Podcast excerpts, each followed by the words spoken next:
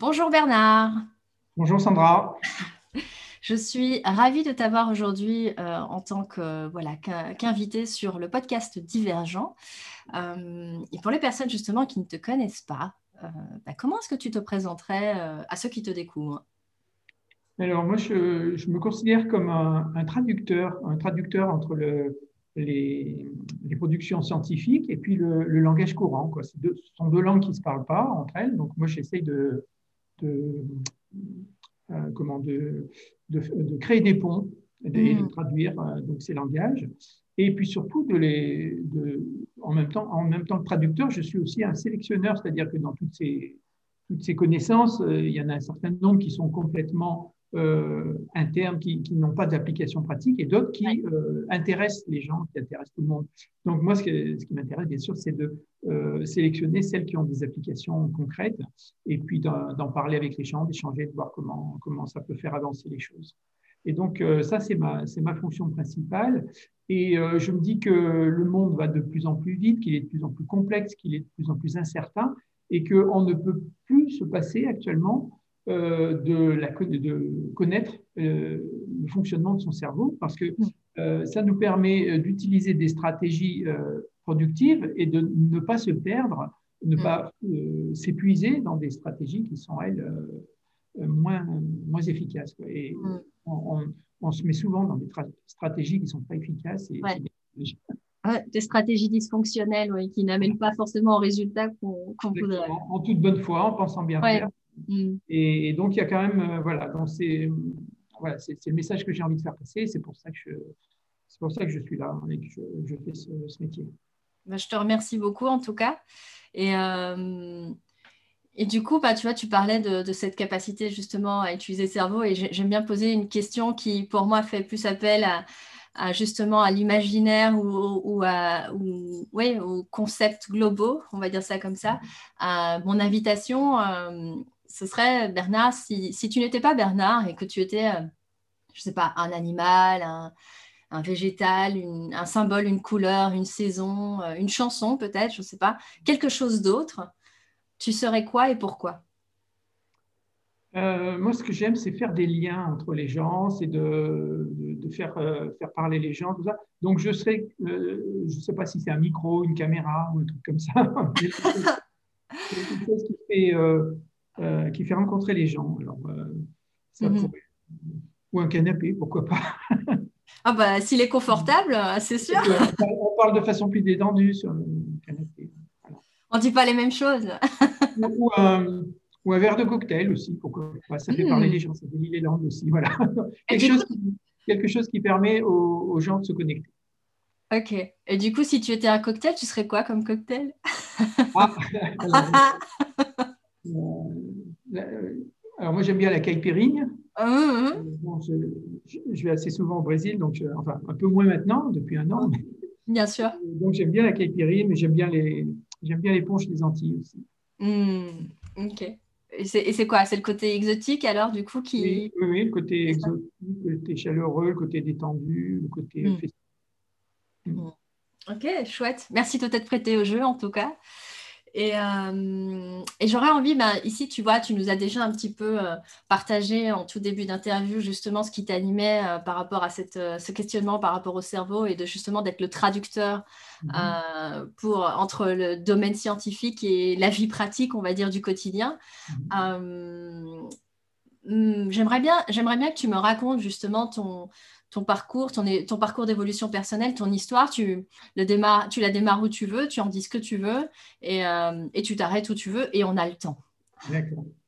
Et alors en fait, euh, moi, ça, ça démarre d'une démarche très, très euh, cognitive, très intellectuelle et, et qui est, on est très loin des émotions, qui est mon domaine de, prédilection. Mm-hmm. Et donc, au départ, j'étais intéressé par l'imagerie du cerveau, puisque au départ, je suis radiologue.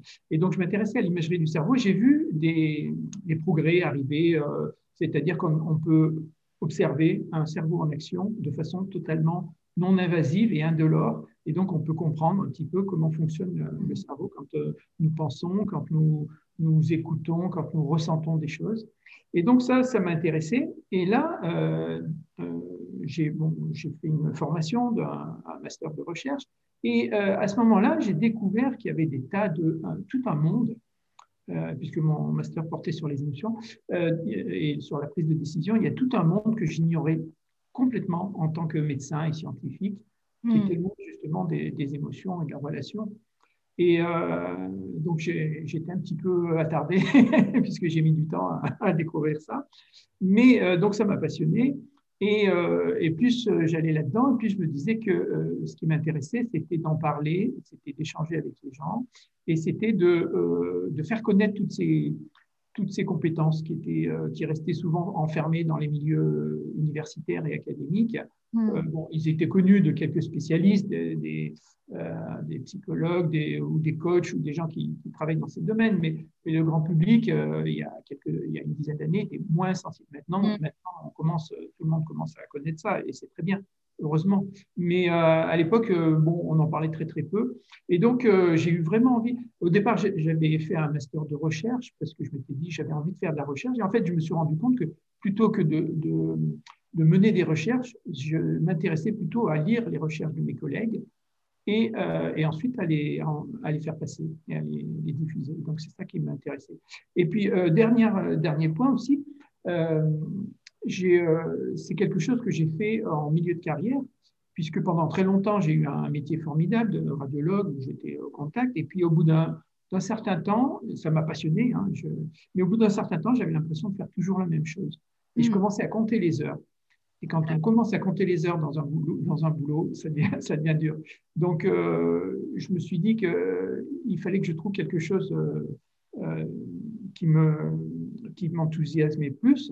Et donc, j'ai trouvé cette, euh, cette formation de recherche en neuropsychologie, et c'est là que j'ai découvert tout ce monde de, de l'humain et de, et de, la psychologie, euh, la psychologie euh, comment, expérimentale, et, et, donc, et de l'intuition et de, et de la pensée divergente, justement. Et donc, voilà, donc j'ai découvert tout ça, et ça m'a passionné. Et, et, je me suis rendu compte que là, je ne comptais plus mes heures. Là et que donc euh, j'étais euh, de nouveau euh, dans, le, dans la passion, quoi, comme, comme au début de ma carrière. Hmm. Et donc là, ça, ça débouche sur le sens. On parle toujours du sens. Quelquefois, ça, les gens peuvent trouver ça un petit peu abstrait, mais en fait, non, c'est pas du tout abstrait. C'est ce qui nous fait bouger, c'est ce qui nous met en mouvement. Et donc, il faut, il faut absolument, on n'a pas toujours la chance d'avoir, de trouver du sens dans son travail, mais il faut toujours trouver du sens dans sa vie. Euh, parce que c'est ça qui nous fait bouger, c'est ça qui nous, qui nous, rend heureux, qui nous, qui nous rend ouverts aux autres. Et, c'est vraiment, la, à mon avis, la chose la plus importante et la chose de base. Euh, alors, effectivement, moi, j'ai la chance de le faire dans mon travail, mais mhm. si on ne peut pas le faire dans son travail, euh, il y a toujours moyen de trouver du sens dans n'importe quel domaine de la vie, ne serait-ce qu'avec ses proches ou avec une, une, activité en dehors de son travail. Donc, je pense que le sens, c'est vraiment quelque chose euh, trouver, trouver une raison, un sens. Euh, c'est vraiment quelque chose qui, euh, qui nous rend plus, plus épanouis, plus forts et plus sereins, plus tolérants et plus ouverts aux autres. Hmm. Et ça, ça m'interpelle beaucoup parce que ça me fait penser à, tu, tu, connais sûrement, cette notion de sens, ça me fait tout de suite penser à Viktor Frankl et le livre qu'il a rédigé justement sur la logothérapie, si je ne dis pas de bêtises, ou qui met justement en avant cette, bah, lui qui a, qui a eu vécu des conditions quand même euh, assez, euh, assez fortes, on va dire ça comme ça, euh, de, de, camps de concentration, etc. Et, et d'avoir mis en lumière justement cette importance du sens. Et, et je trouve ça super. elle est intéressante aussi ce que tu as dit par rapport au fait que c'est pas juste trouver du sens dans son travail. Si on n'en trouve pas, on va dire dans son travail, mais c'est au moins donner un sens à sa vie et trouver du sens dans ses relations ou trouver du sens dans, dans, dans un hobby. Euh, mm. mais en tout cas, cette notion du, du, sens est vraiment euh, centrale. Quoi. Oui, et, alors donc, euh, on, disait que cette crise a mis en avant le mot résilience, qui est, dont tout le monde connaît, et cette notion de, sens et, cette, ces, travaux de, de Frankel, moi, quand je travaillais dessus il y a une dizaine d'années, personne ne connaissait, et là, j'ai vu que effectivement aussi beaucoup de gens maintenant euh, le site et, c'est très bien parce que c'est vraiment. Alors après, il y a différentes approches. Il y a il n'y a pas que lui, il y a des tas de gens qui ont, travaillé là-dessus. Mais euh, lui, c'est vraiment à son corps défendant. Il est allé jusqu'au bout de la notion. Oui, c'est ça. Mhm. Et, euh, et, justement, donc à travers toutes ces, euh, euh, ces expériences-là que tu nous, enfin ce, parcours dont tu nous partages, où, voilà, où tu es d'abord dans un métier qui te passionne jusqu'à un certain point où tu commences à compter tes heures et, et, qui après ben, débouche sur une autre passion. ça, m'intéresserait aussi de savoir ben, justement quel est, quel est l'apprentissage que tu en tires ou qu'est-ce que, outre cette notion de sens, et aussi qu'est-ce qui t'a quelque part, qu'est-ce qui a généré cette envie ou ce déclic?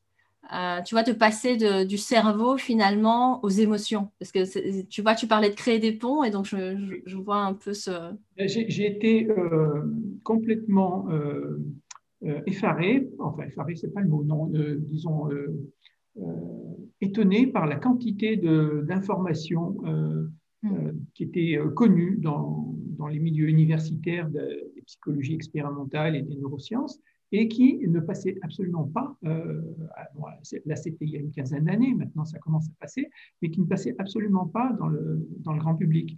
Et donc je me suis dit, c'est quand même incroyable qu'il y ait toutes ces choses, qu'on sache toutes ces choses, euh, et que ça ne, ça ne diffuse pas, euh, parce que c'est utile. Moi je les ai, je, les ai testés, alors là, tu me demandais la raison, mais je les ai testés sur moi-même et j'ai vu que ça fonctionnait. C'était mm. quelque chose qui est extrêmement épanouissant, on devient plus sûr on est moins tendu, on est euh, plus ouvert, on est plus serein, on est plus énergique. Et donc, moi, je, trouvais que vraiment, c'était des choses qu'il fallait, vraiment les partager avec les autres, parce que euh, bah, quand on trouve quelque chose d'utile, bah, on, a, envie de le partager. Donc, euh, et, cette, révélation-là, je me suis dit, mais c'est pas possible que, que ça passe pas. Et, justement, maintenant, actuellement, je vois que ça, commence à, diffuser et, il y a plein de gens qui, font, qui, aident à cette diffusion. Euh, ça peut être des scientifiques, ça peut être des coachs, ça peut être des, journalistes dans des, dans des, revues, euh, mhm.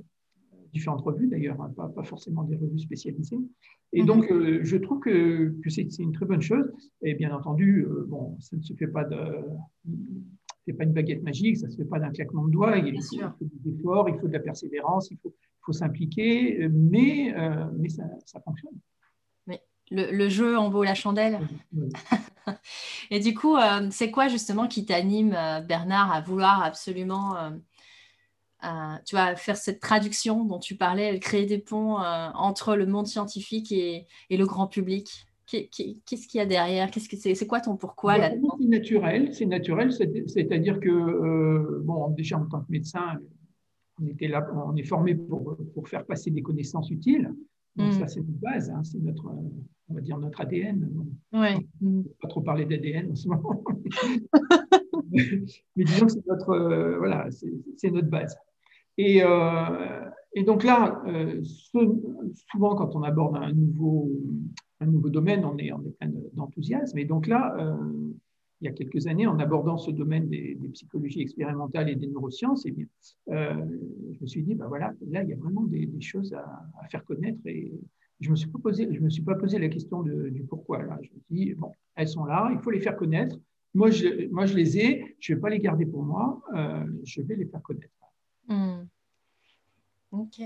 Et c'est vraiment avec cette, euh, cette intention justement d'apporter, enfin, comme tu parlais d'utilité, de, de, donc c'est vraiment important pour toi que justement, c'est pas juste de transmettre, hein, j'entends bien qu'il y a aussi cette notion que, ce, que concrètement les gens puissent être plus, comme tu disais, euh, sereins, épanouis, euh, en paix, résilients aussi quelque part. Et, Voilà, on traverse tous des, des difficultés. Et donc je me suis dit que ça, n'était pas réservé aux gens qui étaient. Euh, hmm.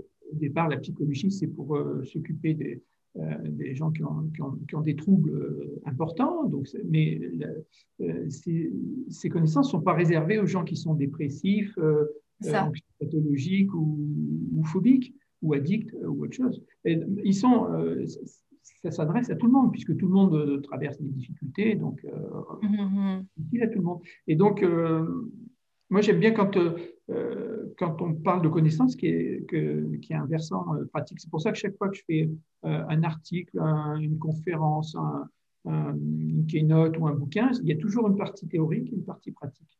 Et je veux hmm. toujours faire le, pont entre les deux. Hmm. C'est ce que je trouve intéressant. Quoi. après, j'ai des collègues qui, eux, font des, eux, ils sont dans la partie théorique. Eux, ce qui, leur, ce qui les passionne, c'est de défricher, c'est d'explorer des terres nouvelles. Et donc ça, je respecte parce que c'est effectivement c'est quelque chose de fantastique. Alors eux, ils sont dans la théorie complètement. Ils ne s'intéressent pas de savoir si on peut appliquer ça au quotidien. Au quotidien, eux, ce qui les intéresse, c'est de, de, travailler une idée jusqu'au bout. Ils vont être le, le spécialiste d'un domaine. Ils sont, ils sont une centaine dans le monde à se parler entre eux et ils, et ils font avancer les choses. C'est une autre démarche. Ok. Et, euh, et toi, justement, euh, bah, concrètement, quelle est ta démarche? Euh, Quelle est ta démarche et qu'est-ce que tu fais aujourd'hui, justement, pour. Donc, alors moi, je passe une, partie de mon temps à lire un petit peu les, recherches de mes collègues. Et donc, c'est passionnant, j'apprends des tas de trucs, ça, c'est formidable. Donc, avoir un métier où on, est toujours à, la pointe des découvertes, c'est fantastique. Et puis, euh, ça, c'est une, partie. Et puis, l'autre partie, ça va être de, communiquer. Donc, ça va être de communiquer soit euh, en entreprise, dans des, des, mm. séminaires ou des, conférences, euh, soit dans des articles que je fais sur LinkedIn ou dans des, dans des livres. Là, il y a un qui, va sortir ces jours-ci. Il y en a un qui est sorti en 2019. Et donc, ça, ça prend du temps aussi parce qu'il faut quand même se. C'est pas, c'est pas un livre de poésie, donc ça se, Je peux dire que la poésie, ça sort comme ça, c'est comme très, très complexe aussi, mais, mais, mais, là, il faut, pour écrire trois lignes, il faut, il faut passer euh, une journée à, à lire euh, différents, c'est ça. sources, différentes sources. Oui, parce que tu, tu, fais une, tu condenses aussi, c'est ça, hein, la, dans, dans, dans, ta démarche, en fait, j'entends qu'il y a vraiment cet esprit de synthèse et de, de, vulgarisation, j'ai presque envie de dire en mettant entre guillemets, parce que voilà, c'est pas connoté péjorativement, mais c'est de simplifier euh, quelque chose qui est, qui est riche, quoi c'est un sacré challenge, c'est d'arriver à simplifier, mais sans, sans trahir. Oui. Forcément, en, simplifiant, on va euh, laisser de côté un certain nombre de, de réalités complexes. Hein, donc ça, c'est ça. Euh, mais en même temps, euh, le but, c'est que ce soit utile. Donc, ah. Sans dénaturer pour autant, effectivement, l'essence, en fait. Hein. Il ne faut pas, il faut pas comment, repeindre le truc en rose pour que, pour que ça marche à tous les coups. Hein. Il, faut, il faut il faut, bien donner les limites aussi du, euh, du jeu, euh, mais, euh, mais ne pas, ne pas trahir. trahir. Mm. Donc, ah, tu, tu, tu, écris des ouvrages, tu disais aussi que tu, tu, fais des interventions au niveau des entreprises. Est-ce que tu as le sentiment que, enfin bon, maintenant avec le Covid, peut-être que ça, ça, a un peu changé la donne, mais est-ce que tu avais le sentiment qu'il y a un, au niveau justement des entreprises, euh, une sorte de conscientisation peut-être plus forte de, de, l'impact? Bah, Tu parlais des émotions, donc ça m'intéresse de voir est-ce que dans, les, dans le monde de l'entreprise, on commence à à, faire attention euh, à autre chose qu'au cerveau, j'ai envie de dire, et au rationnel et au cartésien Oui, oui. Alors clairement, euh, il, y a, il y a 20 ans, quand j'ai commencé, c'était vraiment, euh, il fallait vraiment ramer pour, hmm. pour, introduire ces sujets, et on a du mal à, à être écouté. Hmm. actuellement, c'est, il y a énormément de, bon, les gens sont sensibilisés, il y a énormément de bonne volonté. Euh, de la part des managers, des dirigeants. Mais par contre, euh, on a l'impression que euh, une fois que cette volonté est là, après, on ne sait pas comment la mettre en, en, pratique. Et mm. que souvent, il y a des déceptions parce qu'on dit, bon, ben voilà, on, a essayé, mais ça n'a pas marché. mais par contre, il y a déjà la sensibilisation et l'envie de faire. Donc, c'est déjà le métier du chemin. Et après, il faut arriver à trouver les, les, bonnes, les bonnes stratégies pour que, pour que tout le monde puisse s'ouvrir, puisque pour que l'humain puisse puisse s'exprimer, pour, pour, laisser les, euh, les, les, motivations intrinsèques se développer, pour, euh, euh, pour que, les gens soient, puissent mieux exploiter leur, leur capacité, leur talent.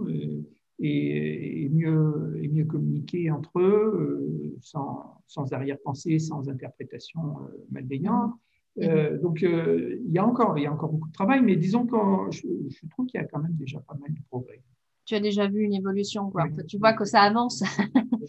dire en tout cas que ça évolue. On n'est pas écouté pareil, c'est-à-dire que là, les gens ont compris maintenant que euh, une décision, ce n'est pas uniquement du, rationnel et du raisonnement, ce n'est pas que de l'analyse, que en fait,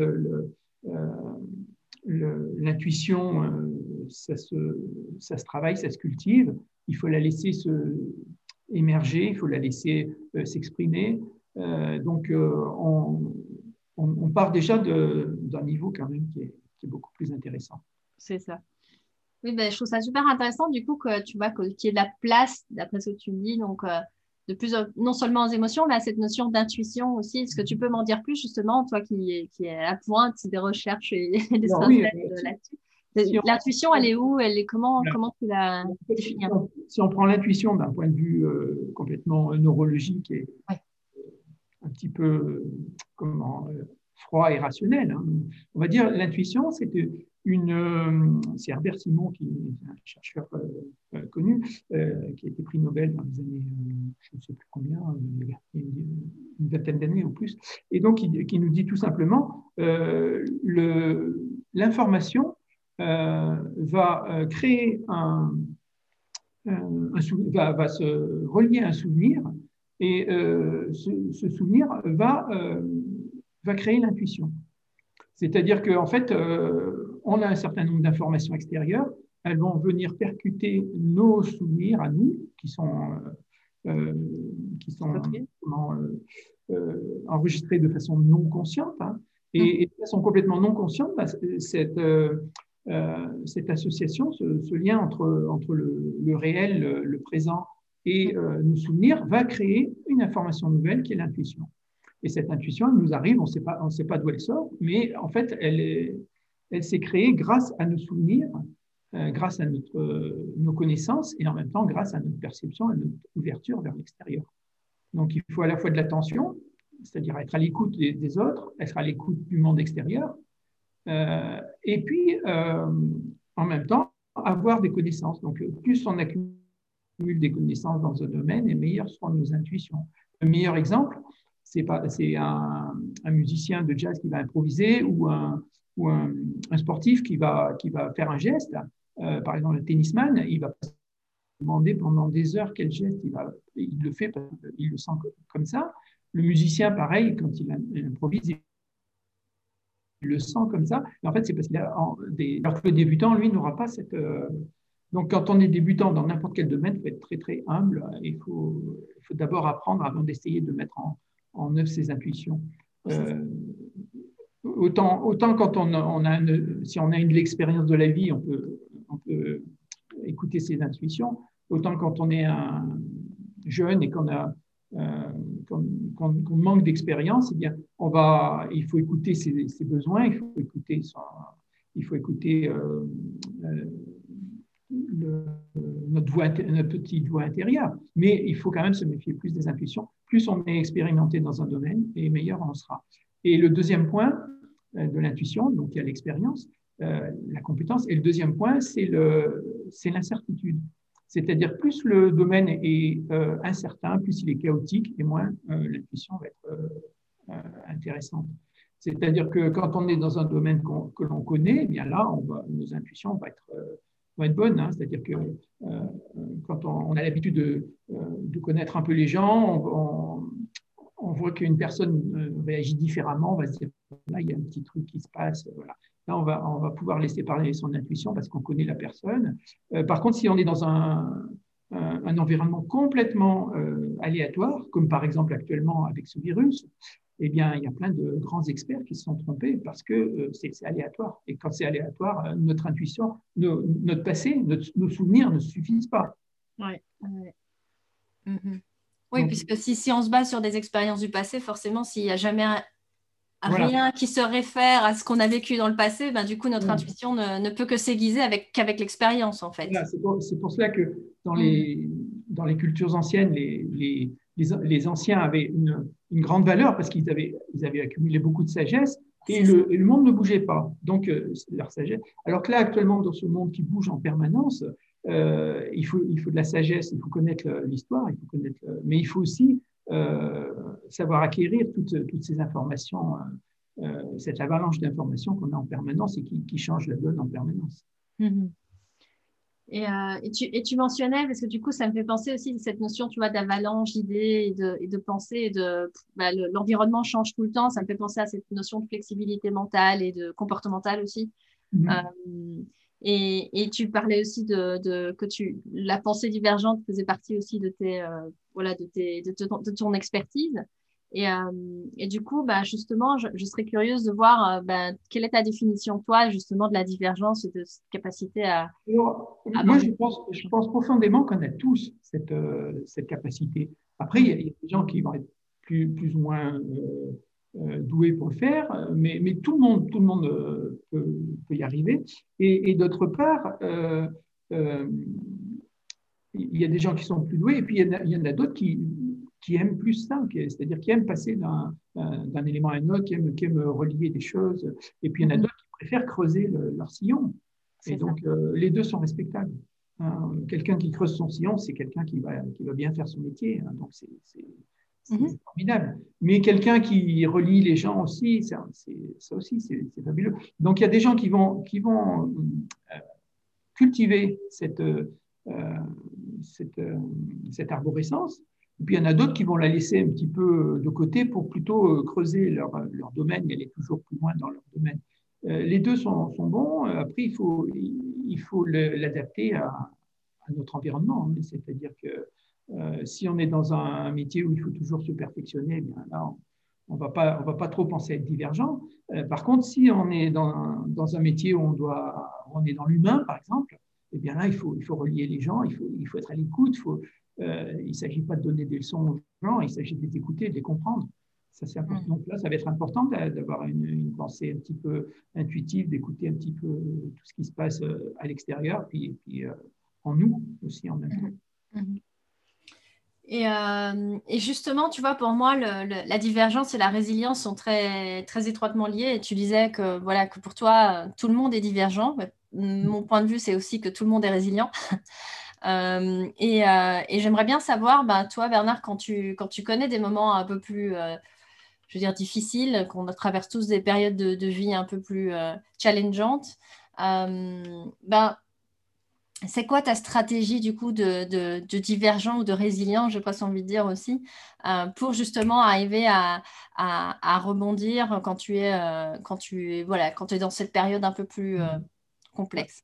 Ça va se faire en deux temps. C'est-à-dire, la première, c'est ce que m'ont appris les émotions, c'est que euh, les émotions, elles sont plus rapides que notre, notre pensée, elles sont plus rapides que, que nos raisonnements, et que donc, il ne sert à rien de, de se battre contre les émotions, ça ne sert à rien, c'est perdu d'avance. Donc, la première chose, c'est de les accepter. Et, ça, c'est le premier temps. Et il faut qu'on les accepte, c'est-à-dire d'accepter le, le, désagrément d'une émotion euh, euh, désagréable. Douloureuse, oui, désagréable. Mm Eh bien, euh, une fois qu'on l'a accepté, ben, notre esprit va être ouvert de nouveau pour. Euh, on va pouvoir s'ouvrir au monde.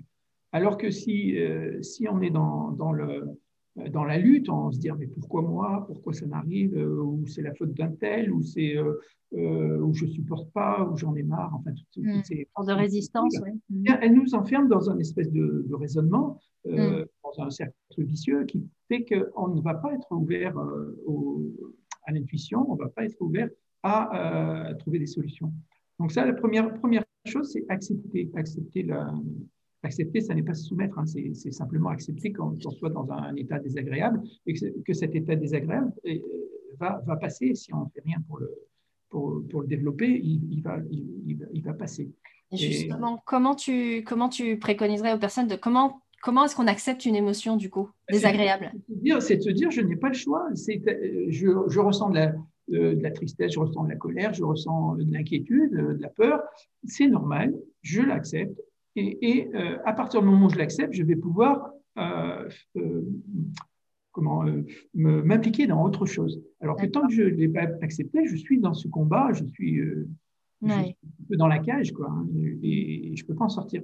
Alors qu'une fois que c'est à la fois simple, en théorie, c'est pas simple, hein, il y a une forme différente. il faut un petit peu, faut commencer par des choses pas trop, pas trop intenses pour accepter une petite inquiétude, une petite irritation. C'est ça. Mm. On voit ça. Et une fois qu'on a, qu'on a fait ça, notre cerveau devient, redevient ouvert à euh, écouter, euh, à regarder le monde, à écouter ce qui se passe, et puis à écouter son, euh, son sa voix intérieure pour justement trouver des, des, solutions. Et les solutions, ça va être s'impliquer dans une action, n'importe mm. laquelle. Hein. Ça peut être faire la vaisselle ou ça peut être euh, une action mystique. Hein. Ça, peut être on peut aller des choses ou faire du sport ou faire des mots croisés. jusqu'à s'impliquer dans quelque chose qui a du sens et qui, va nous et qui va nous occuper l'esprit. Et donc, ben, on sait très bien que quand, quand, quand ça va mal, eh bien, si on, si on, s'occupe, si on trouve quelque chose qui nous passionne, eh bien, ça nous permet de, de s'en sortir. Alors, ça peut, être, ça peut être tout et n'importe quoi, c'est-à-dire que ça peut être une action pratique, c'est-à-dire créer une œuvre avec ses mains, par exemple, mm-hmm. créer une œuvre avec sa tête, mais ça peut aussi euh, aller vers les autres, euh, créer du lien. Et ça mm. peut aussi euh, apprendre. On peut apprendre des choses, on peut se passionner en apprenant, en, progressant. donc, à partir du moment où on est dans l'action, on va pouvoir mettre à distance ces, émotions négatives et, pouvoir passer le cap. Mm, mm, donc, en fait, c'est en deux phases, comme tu disais, il y a un peu une phase euh, d'acceptation, donc de, se laisser traverser, de vraiment de, voilà, de, de constater qu'une émotion désagréable, elle est là. Et en fait, mm. déjà en la constatant, elle sera forcément moins désagréable, puisque si on l'accepte pleinement, ben, on la vit, comme on dit. Et, euh, et, la deuxième étape, alors du coup, ce serait le, le mouvement. Ça me fait un peu penser à cette, tu sais, cette, euh, euh, cette notion du yin et du yang, où le yin est mm. plus dans l'introspection et dans l'acceptation, l'émotionnel, etc. Et le yang est vraiment dans l'action. Ça me fait un peu penser à, cette, euh, à ce cycle-là, finalement, ce que tu proposes, effectivement. Avec les logos où les deux sont, sont impliqués. Oui, et les deux sont. Oui, c'est ça, parce que c'est pas seulement. Ils ne sont pas opposés, en fait. ils sont complémentaires et ils sont intégrés, ouais. Donc, oui, oui, oui, ok. et, cette notion d'acceptation, elle, va même euh, plus loin, euh, parce qu'elle euh, elle nous, elle nous, permet de, de, rejoindre un petit peu les, pensées des philosophes grecs hein, stoïciens, notamment de, de, se dire, comme Marc Aurèle, hein, sur quoi ai-je du pouvoir Faites-moi accepter ce que je ne peux pas changer, donnez-moi le, le, courage de changer ce que je peux changer et la sagesse de distinguer l'un de l'autre. Donc, on est vraiment dans, dans, dans cette idée-là c'est-à-dire que les neurosciences nous apprennent que bah, les, émotions, on ne peut pas les changer. Donc mm. voilà, ça, euh, j'accepte. J'ai le courage d'accepter euh, euh, ce que je ne peux pas changer et, je vais mettre toutes mes forces dans ce que je peux changer. Ce que je peux changer, c'est l'action. C'est intéressant parce que tu vois, dans, certaines approches de coaching, justement, je, je m'interroge pas mal à, savoir, c'est un peu comme ce questionnement de la poule et de l'œuf. Qu'est-ce qui, qu'est-ce qui déclenche une émotion? Est-ce que c'est une pensée? Parce que moi, j'ai un peu ce schéma-là qui dit bah, la pensée génère une émotion qui, du coup, entraîne une action et qui arrive à un résultat. Ou alors, est-ce que parfois, j'ai un peu l'impression que l'émotion euh, vient un peu tout court-circuiter et euh, oui, on a des, des, actions, etc., mais qui sont pas forcément, j'ai l'impression, en lien avec une pensée. C'est la vieille discussion de toutes les, toutes les, euh, comment, toutes les réactions en boucle. Hein. Donc les, boucles, bah, ça dépend à quel, à quel bout on, la prend. Par contre, euh, si on part vraiment de rien, hein, c'est l'émotion qui est d'abord. Euh, tout simplement parce que dans notre cerveau, quand on perçoit, euh, on va entendre un bruit d'une explosion, par exemple, ou on va voir quelque chose de dangereux, un, animal dangereux. bon, là, y a, on part de rien dans notre cerveau. Là, on n'est pas dans les souvenirs, on est, on est dans la perception pure eh bien, les réseaux émotionnels vont être beaucoup plus rapides que les réseaux euh, rationnels. C'est-à-dire, avant même que l'on ait compris ce que l'on avait vu, notre cerveau a déjà commencé à nous préparer à l'action, et notamment, on va sursauter parce qu'on voit une forme qui ressemble à un serpent à côté de nous, alors qu'en fait, c'est un bout de bois. Mais ensuite, on, va dire, tiens, c'est un bout de bois. Mais l'émotion est plus rapide. Hmm. Donc, donc c'est l'émotion en premier. L'émotion, elle est, elle est, plus centrale, elle est plus ancienne dans l'évolution des animaux et elle est plus rapide. Donc, elle est vraiment en premier. Mais euh, effectivement, tu as raison de dire qu'une euh, une pensée va générer aussi des émotions. Et donc là, ça peut euh, soit générer un cercle vicieux. Si je me concentre sur des pensées négatives, je vais, ah, je vais creuser et je vais être de plus en plus négatif et, de, de, mauvaise humeur. Et donc, je vais repérer encore plus le négatif et je vais être encore plus sous le coup des émotions désagréables. Euh, à l'inverse, ça peut être aussi un, cercle vertueux, c'est-à-dire que euh, ben, si je me concentre pour voir euh, les choses qui fonctionnent bien dans mon boulot, par exemple, il y a toujours des choses qui vont bien, des choses qui ne vont pas dans son boulot. Donc, si je me concentre sur les choses qui vont bien et si je vais dire aux gens tout ce qui se passe bien et pourquoi je suis content de ce qu'ils ont fait, eh bien, ça va générer des émotions positives chez l'autre. Comme les émotions sont contagieuses, ça va de nouveau générer des émotions positives. Et donc là, on est dans un cercle vertueux où tous les gens vont avoir envie de se défoncer pour, pour travailler dans la bonne direction. Donc c'est quelque chose, effectivement, comme tu disais, c'est une boucle, hein. c'est comme la, poule et l'œuf, c'est une boucle. Mais si on veut être vraiment rigoureux, si on part de, de rien, au départ, c'est les émotions qui sont en premier. Et tu vois, ça, parce que je me, je me, suis posé aussi la question par rapport à la structure du cerveau, justement, comme il y a le cerveau reptilien, puis le limbique, et puis euh, on arrive vraiment au côté euh, rationnel, comme on dit, celui qui nous permet de... Voilà, mais, mais c'est vrai que je me disais, OK, mais à quel... Euh, parce que là, tu vois, quand tu me parles de, la forme, effectivement, le, on n'a pas encore mis la conscience que c'est un bout de bois et que, et que directement on sursaute. Il y a comme, c'est le enfin pour moi, c'est le cerveau reptilien qui va, la survie. J'utilise pas ces termes euh, de non. Non, parce que actuellement, c'est un petit peu. Archaïque, en tout cas, ouais. On raisonne plus comme ça parce que y a des, les, réseaux sont tous interpénétrés. Hein. Yes. Comme Yang, tout est, tout est interpénétré. Donc, il y a du. Euh, comment, il y a de l'émotionnel dans le cortex et il y a de, et, il y a de l'automatique. Euh, dans du limbique dans, dans, le cortex et inversement, euh, le cortex va venir réguler nos fonctions animal. C'est ça. Ça peut interpénétrer. Mais par contre, il y a effectivement une évolution, c'est-à-dire que euh, les animaux n'ont pas une, mémoire et une conscience aussi développée que la nôtre. Ils en ont une, mais elle n'est pas aussi développée. Et donc, nous, avec, avec notre cortex, on va pouvoir avoir un certain nombre de régulations. Euh, avec, enfin, tout, il y, a, de nombreux animaux qui ont des, cortex développés aussi, mais, avec notre cortex humain plus développé, on va pouvoir mieux réguler un certain nombre de choses. Mais à l'inverse, on n'échappe pas à notre nature animale qui fait qu'on ne peut pas s'empêcher d'avoir peur quand il y a une information qui est dangereuse. On ne peut pas s'empêcher d'être en colère quand on, s'interpose à, nos besoins. On ne peut pas euh, s'empêcher euh, d'être triste quand, euh, quand une personne ou quelque chose s'éloigne et disparaît ou qu'on n'a pas ce que, l'on voulait. Donc ça, on ne peut pas s'en empêcher. Donc hmm. c'est tout à fait normal de, de, de l'éprouver. Par contre, après, c'est euh, là où on va pouvoir euh, agir, nous, c'est la façon dont on gère ça. C'est ça. Hmm. OK. Et, euh, pas ce qui nous arrive, c'est ce qu'on en fait. C'est ça. Oui, exactement. Ça me fait penser. Donc, les circonstances, je dis beaucoup, je, lis beaucoup d'ouvrages justement sur le développement personnel et tout ça, où on, met vraiment l'accent sur le fait que les circonstances extérieures sont finalement sont neutres et ce qui nous fait vivre les émotions, euh, c'est plutôt l'interprétation qu'on fait euh, des circonstances. Et donc, du coup, c'est ça qui va générer ben, que c'est désagréable ou agréable. Et que si justement on est dans une dynamique de dire ah, ce qui m'arrive, c'est vraiment horrible, euh, ben, tu parlais de ça, hein, de où est-ce qu'on met notre attention en fait et comment est-ce qu'on crée un cercle vertueux donc des, circonstances on va dire qui nous prennent au dépourvu etc surtout euh, bah, comme tu parlais du monde euh, volatile euh, voilà incertain mm. complexe et ambigu dans lequel on est bah, cette capacité à justement pouvoir prendre du recul et ça je comprends que c'est la partie euh, plutôt euh, cortex euh, préfrontal là, qui, qui va s'activer pour pouvoir nous permettre de prendre un peu de la hauteur et de pouvoir bah, calmer du coup nos émotions. C'est bien ça? Le tout étant de, de pouvoir aussi laisser, laisser s'exprimer son corps et ses émotions et son, et son système limbique et, et, et, et, tout, ce que, tout ce que nous percevons. Il faut, il faut pouvoir les laisser s'exprimer hmm. faut, euh, et après, il faut aussi euh, apprendre à lâcher prise ou, au contraire, dans certains cas, au contraire, à plus réfléchir pour, pour euh, éviter de tomber dans un biais cognitif. ouais. tout un mélange et, c'est pas, voilà, on peut pas l'expliquer d'une façon simple et binaire. Hein. non, bien sûr.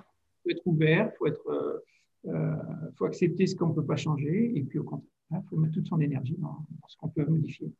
Chouette. Euh, bah, écoute Bernard, euh, là j'aurais, euh, tu nous as déjà partagé pas mal de, voilà, de réflexions justement par rapport à ton expérience et ton expertise aussi. pour les personnes qui nous écoutent, ce serait quoi le, je veux dire, pas le mot de la fin, mais ce serait quoi que tu aurais envie vraiment qu'elles retiennent de, ce, de, cet échange qu'on a eu aujourd'hui et que tu t'es dit, ok, non, ça, ce serait vraiment si euh, s'ils ont retenu ça de cette interview, ben moi ma journée elle est gagnée quoi. Alors il y a un élément euh, qu'on n'a pas tellement développé là, qui est le fait que notre cerveau s'adapte à, toutes les situations. On appelle ça la neuroplasticité. Mmh, et, donc là, c'est peut-être la, chose que, que j'ai retenu de plus important dans, toutes ces découvertes de ces, dernières années, euh, c'est que euh, en fait, nous avons plus de pouvoir sur notre cerveau que nous l'imaginons, que nous pensons. Euh, bien entendu, on ne peut pas tout, hein, mais on peut, on, peut changer beaucoup de choses et beaucoup plus que ce qu'on pense dans, dans nos capacités d'apprentissage, dans nos capacités de comportement avec les autres et dans notre capacité de, de percevoir nos émotions, dans notre capacité de s'adapter au changement, justement, de s'adapter à tout ce que. Mhm. En fait, notre cerveau est beaucoup plus adaptable.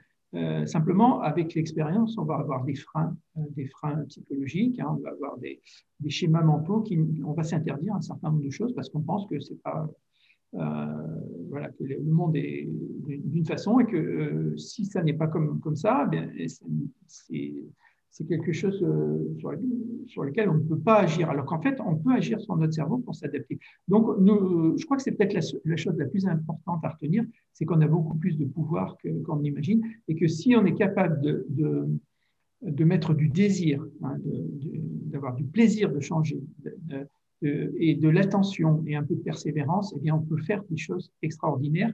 Il n'y a pas besoin d'être talentueux. Bien entendu, si on a du talent, ça va plus vite que si on n'en a pas.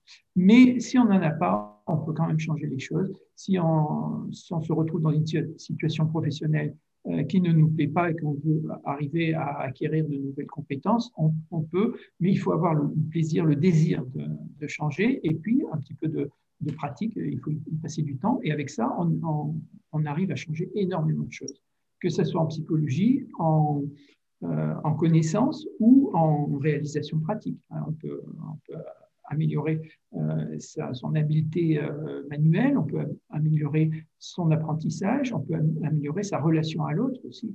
Donc on peut améliorer tout ça avec un petit peu d'attention, de, désir, de joie, de, l'envie de, le faire et de, de temps, d'y passer du temps. Voilà. C'est ça que je pense. Si on a retenu ça, on n'aura pas perdu sa journée. c'est ça. Donc en fait, oui, qu'on a, on a vraiment le pouvoir finalement de, ce que tu nous proposes de retenir, c'est ça, c'est qu'on a le pouvoir de... On a le pouvoir de changer nos, capacités. C'est ça, euh, quelles qu'elles soient. Après, il faut, faut, choisir ce qu'on veut changer, parce qu'on ne peut pas tout changer, bien sûr. Ça prend non, bien sûr. Et on a le pouvoir de le faire. Donc, ça, c'est quand même.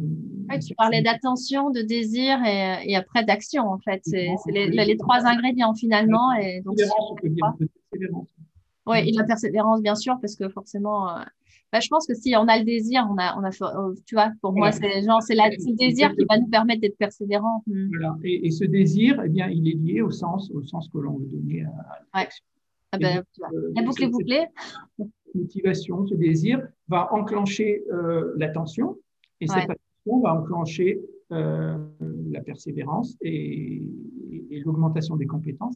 Et en plus, là aussi, c'est encore une fois un cercle vertueux, puisque quand on, la neuroplasticité fait qu'on va modifier notre cerveau, mhm. et si notre cerveau euh, se modifie, nous donne des nouvelles capacités, on va pouvoir s'améliorer encore plus.